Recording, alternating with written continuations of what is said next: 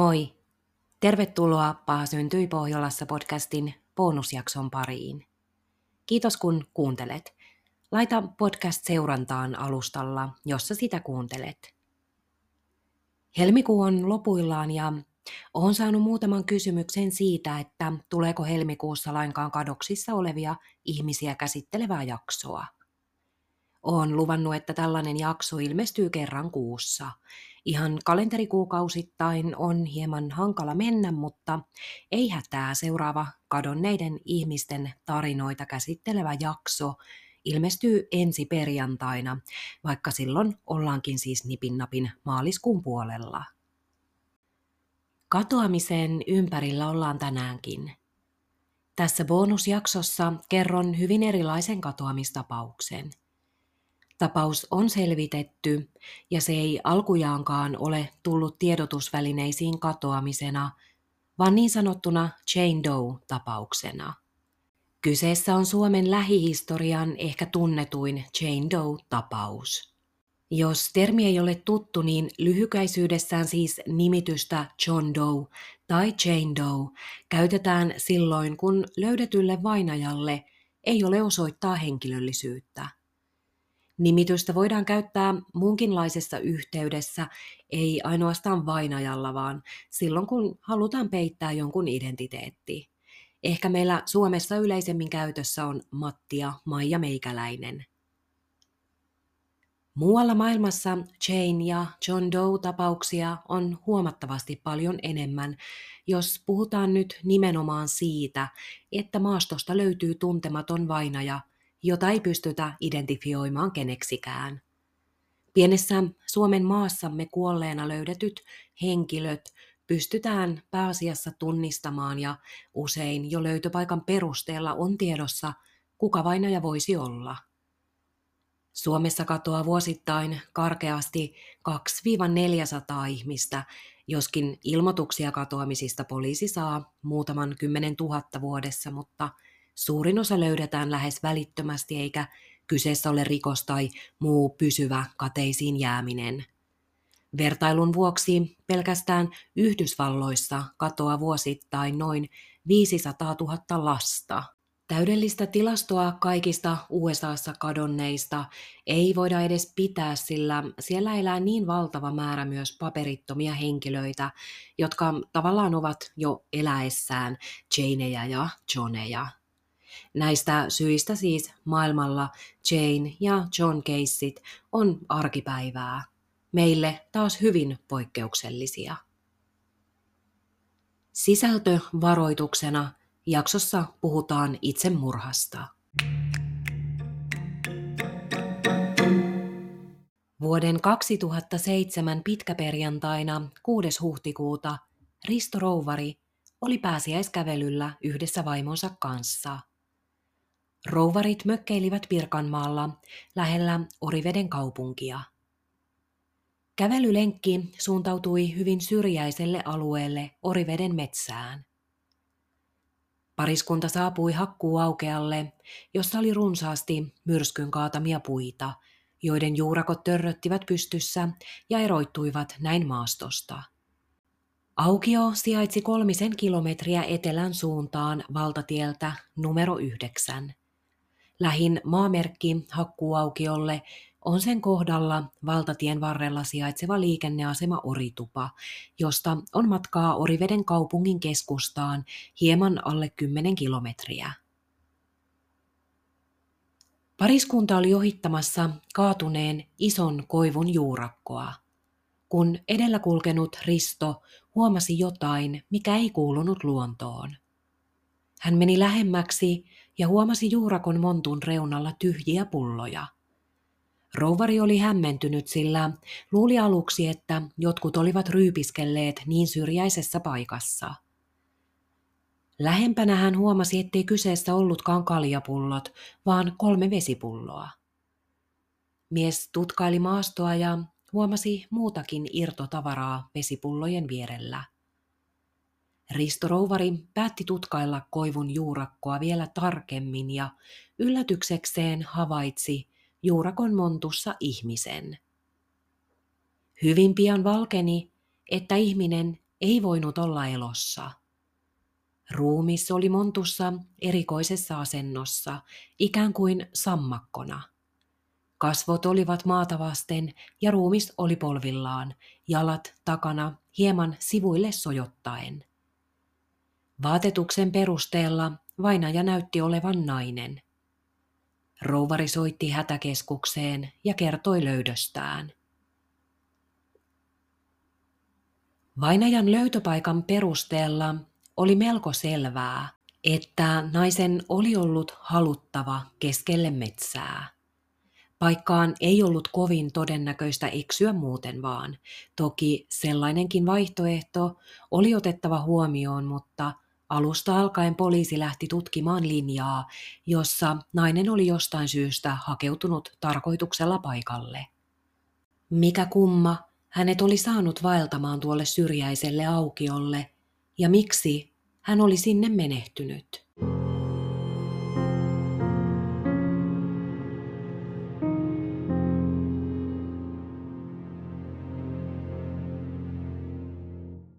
Pirkanmaan poliisilaitoksen partio saapui ensimmäisenä paikalle ja aloitti löytöpaikan tarkemman tutkimuksen. Polvillaan olleen naisen vierestä löytyi vaaleanruskea päällystakki, joka oli osittain peittynyt juurakosta varisseeseen hiekkaan. Ruumiin vierellä oli myös melkein täysi tupakkaaski sekä englanninkielinen sarjakuvalehti. Ruumiin alta löytyi ruskea keinonahkainen laukku, musta nahkainen rahapussi, MP3-soitin, taskulamppu sekä silmälasit. Laukun ajateltiin olevan kultajyvä naisen henkilöllisyyden selvittämisen kannalta, mutta suureksi harmiksi sieltä ei löytynyt henkilöllisyystodistuksia. Laukussa oli tosiaan rahapussi, mutta siellä oli ainoastaan rahaa seteleinä muutaman kympin verran sekä pieni määrä kolikoita. Rahat olivat euroja. Vainajaa tutkittiin ulkoisesti jo löytöpaikalla. Naisesta ei ollut havaittavissa ulkoista väkivaltaa. Sekä kuolinsyy että henkilöllisyys oli täysi mysteeri. Naisen yllä olleista vaatteista tai muusta varustuksesta ei löytynyt mitään viitteitä henkilöllisyydestä tai edes kansalaisuudesta, sillä naisen päällä olleista vaatteista puuttui kaikki laput, joista olisi voinut ilmetä esimerkiksi valmistaja. MP3-soittimessa ollut musiikki ei ollut tyypillistä suomalaista musiikkia, mutta toisaalta se ei sopinut suoraan mihinkään muuhunkaan kansalaisuuteen, vaan oli englanninkielistä popmusiikkia. Englanninkielinen Lassi ja Leevi-sarjakuva saattoi antaa viitettä siitä, että nainen ei ollut kuitenkaan suomalainen. Lisäksi vainajan ulkomaalaisuuden puolesta puhui se, ettei Suomessa ollut ilmoitettu kadonneeksi ketään tuntomerkkeihin sopivaa henkilöä. Ainoa kiinnostava löydös oli irrallaan olleen päällystakin taskusta löytyneet kaksi pientä revittyä bussilipun palasta. Palat olivat suunnilleen kynnen kokoisia, mutta niissä näkyi tekstejä, joista voitiin päätellä, että lippu oli väliltä Tampere-Jämsä ja päiväyksenä oli 19. helmikuuta vuonna 2007. Nainen siirrettiin metsästä Tampereen yliopistollisen sairaalan obduktio-osastolle odottamaan myöhemmin tehtävää oikeuslääketieteellistä ruumiin avausta. Asiasta tehtiin tutkintailmoitus. Rikosta ei ollut syytä epäillä. Tärkein asia tutkinnan etenemisessä oli nyt ruumiin avauksen valmistuminen. Kuolemansyyn selvittämisen lisäksi vähintään yhtä tärkeää oli saada mahdollisia tietoja siitä, kuka tämä salaperäinen tuntematon vainaja oikein oli. Ulkoisen tutkimuksen perusteella voitiin katsoa, että vainaja oli siististi pukeutunut ja hyvässä ruumiillisessa kunnossa, joten mistään laitapuolen kulkijasta tuskin oli kyse. Ruumiinavaus suoritettiin 4 päivää vainajan löytymisen jälkeen. Oikeuslääkärin lausunnossa todettiin, että avattava oli 166 senttimetriä pitkä ja 52 kiloa painava.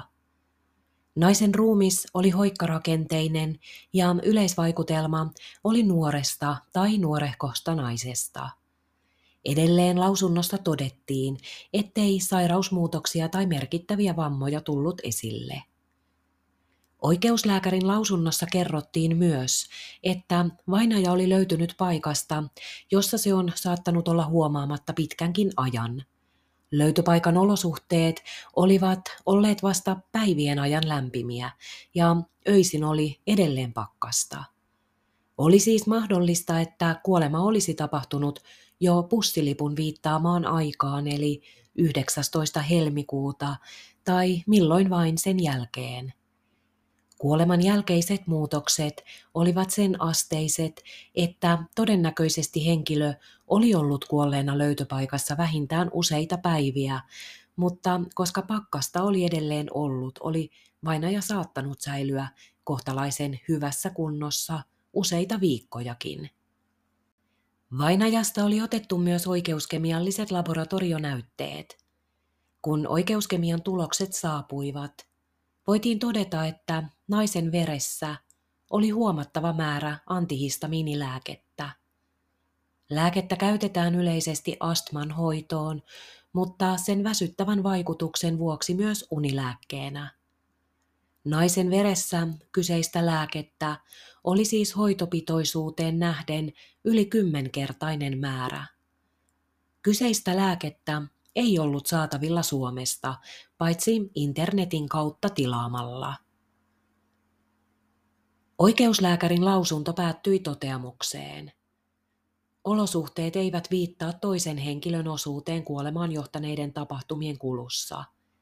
Saatujen tapahtumatietojen ja ruumiinavauslöydösten perusteella kuolema on luokiteltu itsemurhaksi. Ristiriitaa saatujen tapahtumatietojen ja ruumiinavauslöydösten välillä ei ole todettu. Siihen, että kuka nainen oli, ei ruumiinavaus antanut vastausta. Naisesta oli otettu kaikki mahdolliset näytteet, joiden avulla henkilöllisyys voisi selvitä. Tällaisia ovat muun muassa sormenjäljet, hammastiedot ja DNA. Kyseiset tiedot eivät kuitenkaan auta mitään, jos ei ole elinaikaisia tietoja, joihin verrata, tai DNAn osalta esimerkiksi vahvaa epäilystä vainajan lähisukulaisista. Ulkomaalaiseen taustaan viittasivat muun muassa vainajan vaatetus ja se, että hänen lompakossaan olleet setelit olivat suurimmaksi osaksi painettu Saksassa, sekä jo aiemmin mainitsemani MP3-soittimen musiikki ja englanninkielinen sarjakuva. Näiden havaintojen perusteella paikallispoliisi lähetti kyselyn kansainväliselle rikospoliisijärjestölle Interpolille, jos joku sen jäsenvaltioista kaipailisi tuntomerkkeihin sopivaa naista. Interpolista ei ollut nopeaa apua, mutta muissa tutkimuksissa kävi pian ilmi, että jotain mahdollisesti asiaan liittyvää olikin päätynyt poliisin haltuun helmikuun 20. päivä. Tuolloin oli Oriveden rautatieasemalta bussipysäkin katoksesta löydetty urheilukassi, joka oli toimitettu poliisin löytötavaratoimistoon. Paikallisten mukaan kassi oli ollut katoksessa jo edellisenä päivänä, eli 19. helmikuuta. Päivä täsmäsi tuntemattoman vainajan taskusta löydetyn bussilipun päiväykseen. Kassi sisälsi siististi pakattuja naisten vaatteita ja hygieniatuotteita. Tarkemmassa tutkinnassa kassin pienestä sivutaskusta löytyi 2 erittäin pientä muovitettua paperin palasta. Palasissa oli juuri ja juuri nähtävissä joitain kirjaimia. Palaset toimitettiin keskusrikospoliisin rikostekniseen laboratorioon tarkempia tutkimuksia varten. Tutkimuksissa selvisi kuin selvisikin, että muovitetut palaset olivat osia passista, tarkemmin ottaen saksalaisesta passista. Jotta voitiin varmistua, että kassi ja sen mukana ollut johtolanka Saksaan liittyivät tosiasiallisesti mysteerivainajaan, otettiin kassissa olleesta hammasharjasta DNA-näyte, jota verrattiin vainajan DNAhan. Tutkimus osoitti, että kassi kuului vainajalle. Kassista ei löytynyt mitään muuta vainajan henkilöllisyyteen viittaavaa, ja silputtu ja suureksi osaksi hävitetty passi kertoi surullista kieltään siitä, että nainen oli tietoisesti halunnut hävittää kaiken, josta hänen henkilöllisyytensä olisi voinut selvitä. Nainen oli tehnyt hyvää työtä, ja poliisi oli vaikean paikan edessä. Interpoliltakaan ei tullut viestiä kenestäkään kaivatusta henkilöstä. Ja niin tuntematon nainen siunattiin Oriveden seurakunnan toimesta 6. marraskuuta 2008 ja haudattiin Oriveden hautausmaahan. Oriveden poliisit kantoivat vainajan virkapuvuissaan ja laskivat arkun maahan. Oriveden Jane Doen haudalle toimitettiin paikallisen poliisin ja hautausliikkeen edustajan toimesta puuristi, johon kaiverettiin nimi Metsätyttö. Kun Metsätytön löytymisestä oli kulunut jo noin 2,5 vuotta, pyysi tutkinnanjohtaja, että keskusrikospoliisin uhrin tunnistusyksikkö ottaisi vainajan tunnistamisen tehtäväkseen.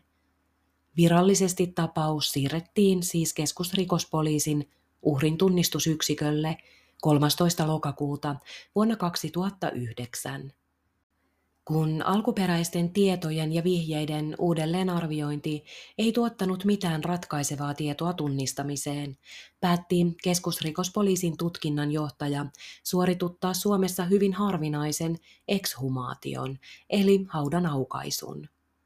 Ekshumaatio tehtiin Oriveden hautausmaalla 9. joulukuuta vuonna 2009. Tässä yhteydessä havaittiin, että haudalle oli tuotu säännöllisesti kukkia. Kuka kukkia toi, ei selvinnyt.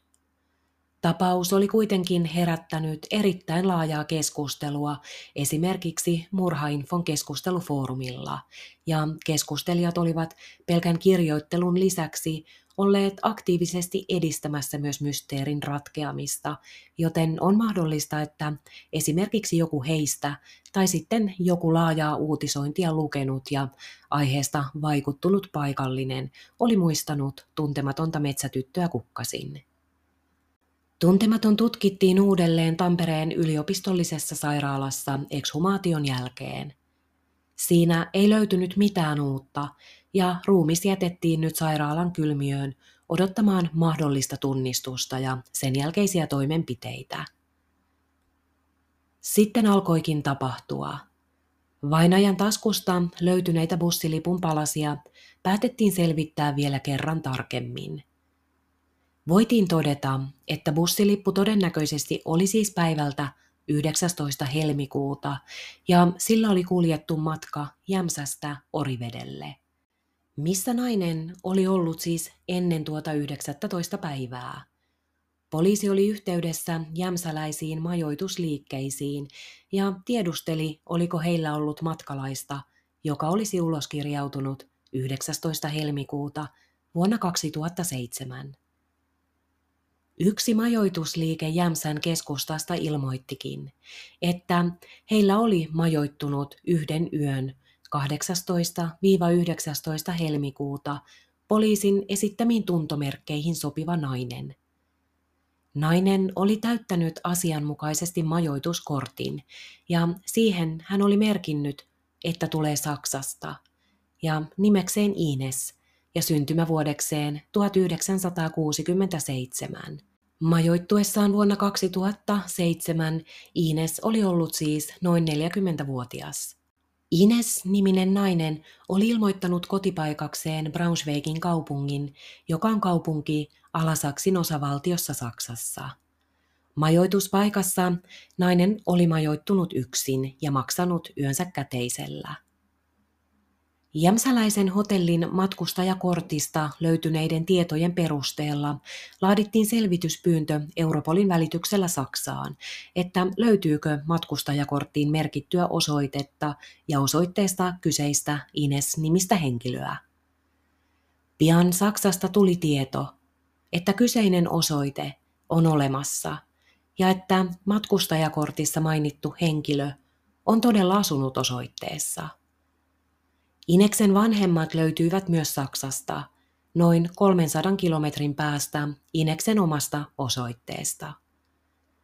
Saksan poliisia pyydettiin tiedustelemaan Ineksen vanhemmilta, että tietävätkö he, missä heidän tyttärensä on, ja samassa yhteydessä toivottiin myös DNA-näytettä vanhemmilta.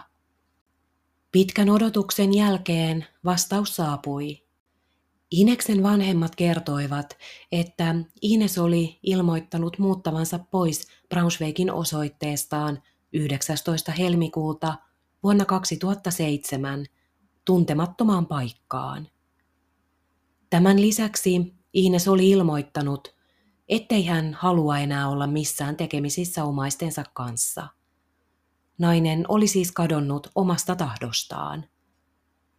Tieto vahvisti käsityksen siitä, että Ines oli tullut varta vasten Suomeen tehdäkseen itsemurhan. Tieto selitti myös sitä, että miksi omaiset eivät olleet tehneet Ineksestä katoamisilmoitusta. DNA-näyte Ineksen äidiltä sinetöi metsätytön Inekseksi.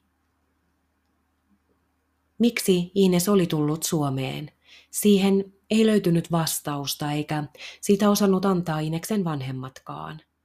Ineksellä ei ollut aiempia yhteyksiä Suomeen. Vanhempien tietojen mukaan Ines ei ollut koskaan aiemmin käynyt Suomessa, eivätkä vanhemmat itsekään olleet Suomessa käyneet tai tienneet maasta juuri mitään. 29. maaliskuuta vuonna 2010 tutkinnanjohtaja, tutkija ja tulkki vastaanottivat Ineksen isän ja isosiskon Vuosaaren satamassa. Seurue matkasi ensin Jämsään ja siihen hotelliin, jossa Ines oli yöpynyt. Jämsän hotellilta matka jatkui Orivedelle, jossa perhe tapasi ne paikallispoliisin tutkijat, jotka olivat alkujaan olleet Ineksen löytöpaikalla hakkuuaukiolla vuosia aikaisemmin. Erittäin paksu lumikerros esti omaisten käynnin Ineksen löytöpaikalla. Sinne ei päässyt edes moottorikelkalla. Ineksen isälle luovutettiin maallinen omaisuus, joka oli edelleen Oriveden poliisiasemalla. Viimeisenä luovutettavana oli tuhkaurna, joka sisälsi Ineksen jäännökset. Ineksen koko nimeä ei ole koskaan tuotu julkisuuteen, eikä myöskään hänen elämäänsä ole medialle riepoiteltu. Kaiken jälkeen meille jäi tapauksesta tietoon vain se, että Ines tuli Suomeen ja suuntasi Orivedelle päättämään elämänsä lääkeyliannostuksella. Spekulaatiota siihen, miksi Ines valitsi juuri Suomen, on ollut muun muassa, että nainen oli ehkä kuullut Suomesta hyvin metsäisenä ja pitkien välimatkojen maana, ja hän oli saattanut arvella, että löytyminen täältä olisi hyvin epätodennäköistä. Tässä oli tämänkertainen Paha syntyi Pohjolassa -bonusjakso.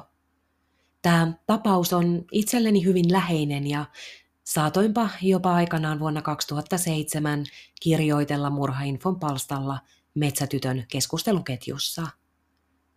Lainaan loppusanat Pohjolan poliisi kertoo 2011 -kirjasta. Lopuksi Ineksen isä mainitsi, että ymmärtää varsin hyvin, ettei tähän tapaukseen liittyvä poliisin toiminta kaikkinensa ole vain pelkkää poliisin virkatyötä, vaan siinä on ollut mukana pyyteetöntä auttamisen halua ja sielua. Palataan taas pian pohjoisen pahuuden pariin. Moi!